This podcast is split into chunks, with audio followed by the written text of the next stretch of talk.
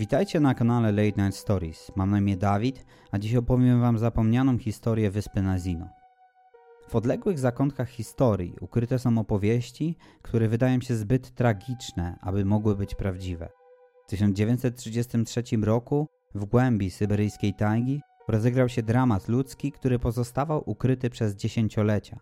ZSRR, kierowany żelazną ręką Józefa Stalina, było miejscem wielkich zmian politycznych i społecznych. W tym burzliwym okresie jedną z najbardziej okrutnych decyzji były przymusowe przesiedlenia tysięcy ludzi. Dla około 6 tysięcy osób jedna z takich podróży zakończyła się na małej, odizolowanej wyspie Nazino. To, co miało być początkiem nowego życia, szybko zamieniło się w koszmar. Zapraszam Was do wysłuchania historii o wyspie kanibali. Jest to opowieść o przetrwaniu, desperacji i ludzkiej tragedii, która odbiła się szerokim echem w historii, ale o której świat szybko zapomniał. Dzięki za oglądanie. Zapraszam do lajkowania oraz subskrypcji, aby nie przegapić cotygodniowych odcinków. W latach 30. XX wieku Stalin, dążąc do szybkiej industrializacji kraju i kolektywizacji rolnictwa, nie wahał się używać drastycznych środków, takich jak na przykład masowe przesiedlenia ludności, często zmuszanej do opuszczenia swoich domów i przenoszenia się na odległe tereny Związku Radzieckiego. Owe metody często skutkowały śmiercią niewinnych ludzi. W lutym 1933 roku Genryk Jagoda, szef tajnej policji OGPU oraz Matwej Berman, szef Gułagu, czyli systemu obozów pracy na terenie ZSRR, podsunęli Józefowi Stalinowi pomysł, aby przesiedlić 2 miliony ludzi na Syberię oraz do Kazachstanu. Osadnicy mieli żyć w specjalnych osadach, a ich głównym celem było rozwinięcie produkcji w słabo zasiedlonych obszarach kraju. Oczekiwano również, że te tereny staną się samowystarczalne w przeciągu dwóch lat. Sądzono, że będą oni w stanie przekształcić obszar o łącznej wielkości miliona hektarów. Plan Jagody i Bermana opierał się na doświadczeniach związanych z deportacją dwóch milionów tzw. Tak kułaków. Według władz ZSRR byli to bogaci chłopi przedstawiani przez propagandę Związku Radzieckiego jako wrogowie klasowi, pijawki na zdrowym ciele społeczności wiejskiej. W rzeczywistości byli to często najbardziej pracowici i zaradni rolnicy, którzy byli prześladowani przez reżim. Jednak w przeciwieństwie do polityki dekulakizacji, która miała miejsce trzy lata wcześniej, obecny plan miał ekstremalnie ograniczone zasoby potrzebne na realizację założonego celu. Ponieważ Związek Radziecki zmagał się wtedy z klęską głodu, która na marginesie również została zapoczątkowana przez nierozsądną politykę ZSRR. Mimo to nowy plan został zatwierdzony przez Radę Komisarzy Ludowych 11 marca 1933 roku. Wkrótce po zatwierdzeniu planu liczbę potencjalnych deportowanych zmniejszono do miliona. Pierwotny plan obrał za cel kilka typów kułaków, chłopów oraz ludność zamieszkującą obszary rolnicze zachodnich terytoriów Związku Radzieckiego, takich jak ukraińska SRR, regiony Dolnej Wołgi, północnego Kaukazu oraz regiony Czarnej Ziemi. Zamiast tego wielu zdeportowanych ludzi pochodziło z Moskwy, Leningradu lub innych miast. Byli to obywatele, którym nie udało się pozyskać wewnętrznego paszportu, dokumentu, który pozwalał na pobyt w danej jednostce administracyjnej. 27 grudnia 1932 roku decyzją biura politycznego wszczęto procedurę paszportyzacyjną. Procedura ta zakładała wydanie paszportów wewnętrznych wszystkim mieszkańcom większych miast, a jednym z celów tej procedury było oczyszczenie wielkich ośrodków miejskich ZSRR ze zbędnych elementów. Chciano pozbyć się ludzi niezwiązanych z pracą produkcyjną czy administracyjną, kułaków, przestępców oraz ludzi, którzy według władz byli zagrożeniem dla komunistycznego porządku. Deportowanymi byli przede wszystkim tzw. Tak lumpen proletariat, czyli ludzie żyjący w skrajnej biedzie, trwale bezrobotni, żebracy oraz bezdomni. Postanowiono również pozbyć się elementu szkodliwego społecznie, który według władz składał się z byłych kupców, handlarzy, chłopów, którzy uciekli ze wsi przed głodem, drobnych przestępców oraz tych, którzy nie pasowali do robotniczej struktury klasowej. Ich pochodzenie sprawiało, że nie byli w stanie otrzymać paszportów, co skutkowało aresztowaniem i niezwłoczną deportacją. Od marca do lipca 1933 roku w samej Moskwie aresztowano i deportowano 85 tysięcy ludzi. W Leningradzie liczba ta wynosiła około 5 tysięcy. Według planu komunistów deportowani zostali skierowani do obozów przejściowych w Tomsku, Omsku i Aczyńsku. Największy z obozów był zlokalizowany w Tomsku. Znajdowało się w nim około 15 tysięcy więźniów. Mimo, że ukończenie obozu było planowane na 1 maja, w kwietniu przybyło do Tomska kolejne 25 tysięcy osób, choć transport rzeczny do docelowych obozów pracy stał się możliwy dopiero z początkiem maja, kiedy lód na rzekach Ob i Tom ustąpił. Przybycie tak dużej liczby deportowanych wywołało panikę wśród władz miasta Tomsk. Ludzie ci byli głodni oraz schorowani. Ciężko stwierdzić, ile osób zostało tak naprawdę deportowanych lub oszacować, ilu ludzi zginęło, ponieważ dokumenty, które posiadali podczas aresztowania, były konfiskowane przez policję. Część z nich została użyta podczas transportu koleją przez kryminalistów do palenia tytoniu, choć niektóre przetrwały i na tej podstawie powstał raport Wasylija Arsenewicza Weliczki, lokalnego szefa partii komunistycznej, który podaje kilka przykładów osób, które przebywały w tamtym czasie w obozie przejściowym w Tomsku. Nowożyłow z Moskwy, pracownik oraz kierowca, trzykrotnie nagradzany premią za swoją pracę, zostawił żonę i dziecko w Moskwie. Po pracy szykowali się do wyjścia z żoną do kina. Kiedy jego żona szykowała się do wyjścia, wyszedł, żeby zapalić papierosa i wtedy został zatrzymany. Gusiewa, starsza kobieta, mieszkanka miasta Murą. Jej mąż to stary komunista, naczelnik stacji kolejowej Murą, który przepracował tam 23 lata. Jej syn pracował w Muromie jako praktykant maszynisty. Gusiewa przyjechała do Moskwy, żeby kupić mężowi garnitur i trochę białego chleba. Dokumenty, które posiadała przy sobie, nie pomogły jej uniknąć aresztowania. Zelenin Grigori, uczeń ślusarza w tkalni w Borowsku, jechał do Moskwy z kuponem na leczenie. Posiadanie kuponu nie pomogło mu uniknąć aresztowania. Winogradowa, pracownica kołchozu, regularnie odwiedzała brata w Moskwie. Jej brat był szefem wydziału numer 8 milicji. Została zatrzymana zaraz po opuszczeniu pociągu.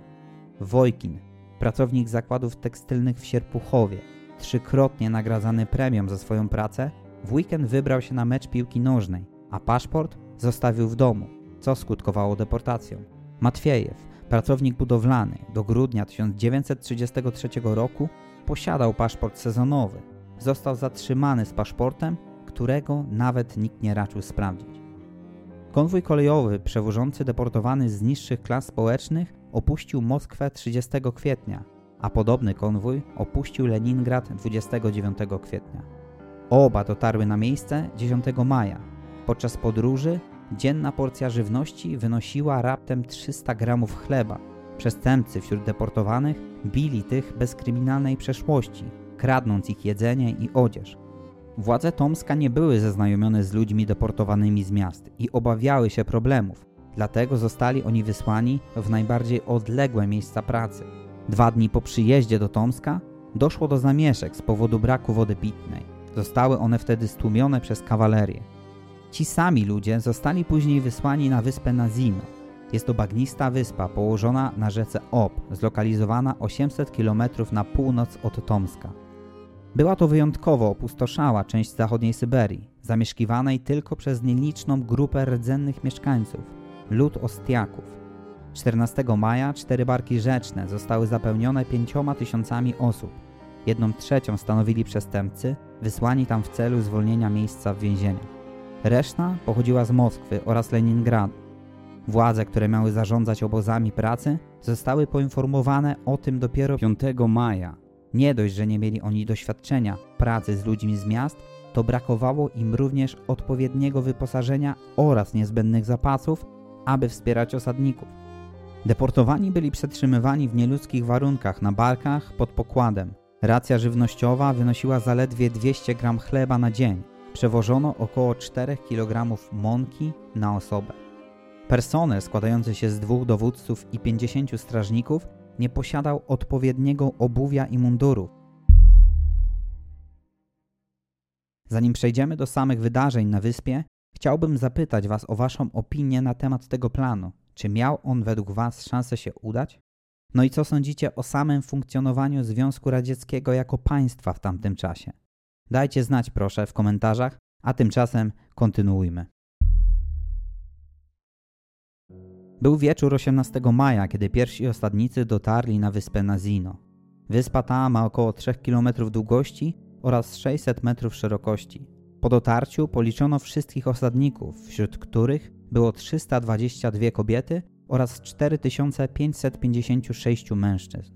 27 osób zmarło w trakcie podróży z Tomska.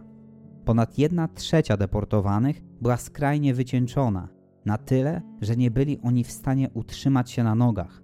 27 maja na wyspę przybyło kolejne 1400 osób. W trakcie wydawania racji żywnościowych wywiązała się walka, w której strażnicy odpowiedzieli ogniem. Pokłosiem tego wydarzenia było przeniesienie 20 ton mąki na drugą stronę rzeki. Następnego dnia podjęto ponowną próbę jej rozdania, co skutkowało kolejnymi zamieszkami oraz użyciem broni. Później mąka była rozdzielana przez wyznaczonych do tego brygadzistów, którzy rozdawali mąkę pomiędzy członków swoich grup, liczących 150 osób każda. Niestety, Bergadziści byli często zwykłymi kryminalistami, którzy nadużywali swoich przywilei, kradnąc mąkę dla siebie. Na samym początku osadnicy nie mieli dostępu do pieców do pieczenia chleba, więc mieszali mąkę z wodą z rzeki i w takiej formie ją spożywali. To wywoływało u nich czerwonkę, chorobę, która nieleczona prowadzi do śmierci. Niektórzy zesłańcy tworzyli prymitywne tratwy, którymi próbowali uciec z wyspy Nazino. Większość tratw niestety ulegała rozpadowi, co skutkowało tragiczną śmiercią setek osób.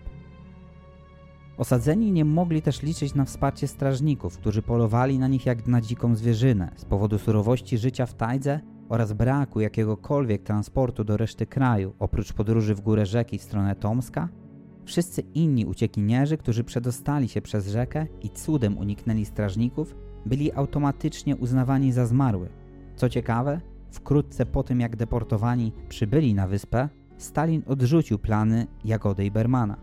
Ogólny porządek na wyspie nie trwał zbyt długo. Większość przybyszów pochodziła z miast, więc nie znali podstawowych praktyk rolniczych, które uczyniłyby wyspę zdatną do zamieszkania. Niedobór zasobów prowadził do powstawania gangów, które terroryzowały i dominowały słabszych osadników. Ludzie byli często mordowani w walkach o jedzenie lub pieniądze. Ciała zmarłych osób były grabione z wartościowych przedmiotów, takich jak złote plomby lub korony. Owe przedmioty były często używane jako waluta na wyspie, za którą można było otrzymać jedzenie lub papierosy. Strażnicy nie pozostawali dłużni gangom i wprowadzili własne rządy terroru, karając zesłańców za najmniejsze chociażby wykroczenia. Mimo zapewnionej ochrony, lekarze oddelegowani do monitorowania sytuacji zdrowotnej na wyspie zaczęli bać się o swoje życie. Brak jedzenia i rosnąca liczba zgonów doprowadziły do tego, że kanibalizm stał się powszechny. Do tego stopnia, że osadnicy zaczęli mordować ludzi wyłącznie w celu ich zjedzenia. 21 maja lekarze odnotowali 70 nowych zgonów. Pięć z nich nosiło oznaki kanibalizmu. Strażnicy na wyspie aresztowali około 50 osób podejrzewanych o kanibalizm. Posłuchajmy dwóch najbardziej wstrząsających relacji, które ukazywały piekło wyspy Nazino. Dowódca transportu Kołubajew pisał 20 maja o godzinie 14 udałem się na wyspę Nazino z komendantem Cepkowem. Tłum się kłębił wokół worków z mąką. Ludzie szarpali się ze sobą i bili. Wszędzie leżały trupy, ze sto ciał albo i więcej. Mówiono, że deportowani zaczęli zjadać zwłoki, że piekli ludzkie mięso. Wyspa przedstawiała widok straszliwy, przerażający. Taisa Czokariewa relacjonowała. Na wyspie był strażnik, młody chłopak. Spodobała mu się ładna dziewczyna, którą tam wysłano. Chronił ją. Pewnego dnia musiał wyjechać. Poprosił kolegę, by się nią zaopiekował. Ale co mógł poradzić wobec tych wszystkich ludzi? Złapali ją, przywiązali do topoli, obcięli jej piersi, mięśnie, wszystko, co dało się zjeść. Kiedy strażnik wrócił, ona jeszcze żyła. Chciał ją ratować, ale wykrwawiła się na śmierć. Sytuacja na wyspie Nazino zakończyła się z początkiem czerwca, gdy radzieckie władze zrezygnowały z dalszego osadnictwa. 2856 osób, którym udało się przeżyć, zostało przeniesionych w górę rzeki Nazina. pozostawiając na wyspie 157 osób, których przeniesienie nie było możliwe ze względów zdrowotnych. Mimo rezygnacji z planów osiedlania, podczas transportu zmarło kolejne kilkaset osób. Osoby, które przetrwały, nie otrzymały żadnych narzędzi, jedzenia. Dodatkowo doszło do wybuchu epidemii tyfusu. Większość deportowanych odmówiła pracy w nowych osadach ze względu na sposób, w jaki byli traktowani na wyspie Nazino. Na początku lipca zbudowano nową osadę przy pomocy robotników z zewnątrz. Jednak zamieszkało w niej jedynie 250 osób, które pierwotnie przybyły na wyspę Nazino. Władze zdecydowały, aby przetransportować kolejne 4200 deportowanych z Tomska, aby podjęli kolejną próbę zasiedlenia wyspy. W ciągu 13 tygodni z 6000 deportowanych zginęło pomiędzy 1500 a 2000 osób z powodu głodu, chorób, morderstw lub nieszczęśliwych wypadków. Dodatkowe 2000 osób zaginęło bez śladu i zostali uznani za zmarłych. Tych liczbach uwzględniono ludzi, którzy zginęli podczas transportu. Wasilij Weliczko sporządził raport z wyspy, który został przesłany Stalinowi. Został on również przedstawiony członkom biura politycznego przez Lazara Kaganowicza. W raporcie pisał W maju 1933 roku na wyspę przybyło 6114 niepożądanego elementu. 27 z nich zmarło podczas transportu rzecznego. Na wyspie nie było schronienia, pierwszej nocy spadł śnieg, a przez 4 dni nie rozdawano jedzenia. Pierwszego dnia pochowano 295 osób. W raporcie Weliczko twierdził, że ocalało tylko 2200 osób z około 6000. Raport doprowadził do powołania przez komunistyczną partię komisji do zbadania sprawy. W październiku komisja oszacowała, że około połowa z 2000 ocalałych z wyspy Nazino była chora i przykuta do łóżka. Jedynie 200 osób było zdolne do pracy. Lokalni urzędnicy i strażnicy na wyspie próbowali kwestionować raport Weliczki, ale zostali ukarani i otrzymali wyroki od 12 miesięcy do 3 lat. Wydarzenia na wyspie Nazino ujawniły problem z radzieckimi projektami kolonizacyjnymi i skłoniły radzieckie kierownictwo do zwątpienia w ich jakość i efektywność. W samym 1933 roku Władze stwierdziły, że nie są w stanie zlokalizować ponad 300 tysięcy osadników. Według władz 151 tysięcy zostało zwolnionych z prac, a 212 po prostu zaginęło bez wieści. Tragedia w Nazino doprowadziła do zakończenia planów masowego osadnictwa w Związku Radzieckim oraz do rezygnacji z wykorzystywania tzw. Tak niechcianego elementu pochodzącego z miast w przyszłych planach zasiedleń. Tragedia na wyspie Nazino jest świadectwem tego, jak zbrodnicza ideologia, jaką jest komunizm, potrafi niszczyć ludzkie życie. Bez skrupułów tajna policja przy aprobacie reżimu wysyłała dzieci, kobiety oraz mężczyzn na pewną śmierć. Przerażający jest fakt nieliczenia się w żadnym stopniu z ludzkim życiem. Owszem, moglibyśmy wnioskować, że po późniejszym zaniechaniu planów osadnictwa mamy do czynienia z idiotycznym pomysłem, który się nie udał, że był to tak zwany wypadek przy pracy – i tak, moglibyśmy tak sądzić, gdyby nie przytłaczające dowody na inne zbrodnie, świadomo popełnione na bezbronnych i niewinnych obywatelach. Warto pielęgnować pamięć o takich wydarzeniach, aby historia nie zatoczyła koła. Dziękuję Wam za oglądanie. Jeśli chcecie wesprzeć moją pracę, zapraszam do subskrypcji. Do zobaczenia za tydzień.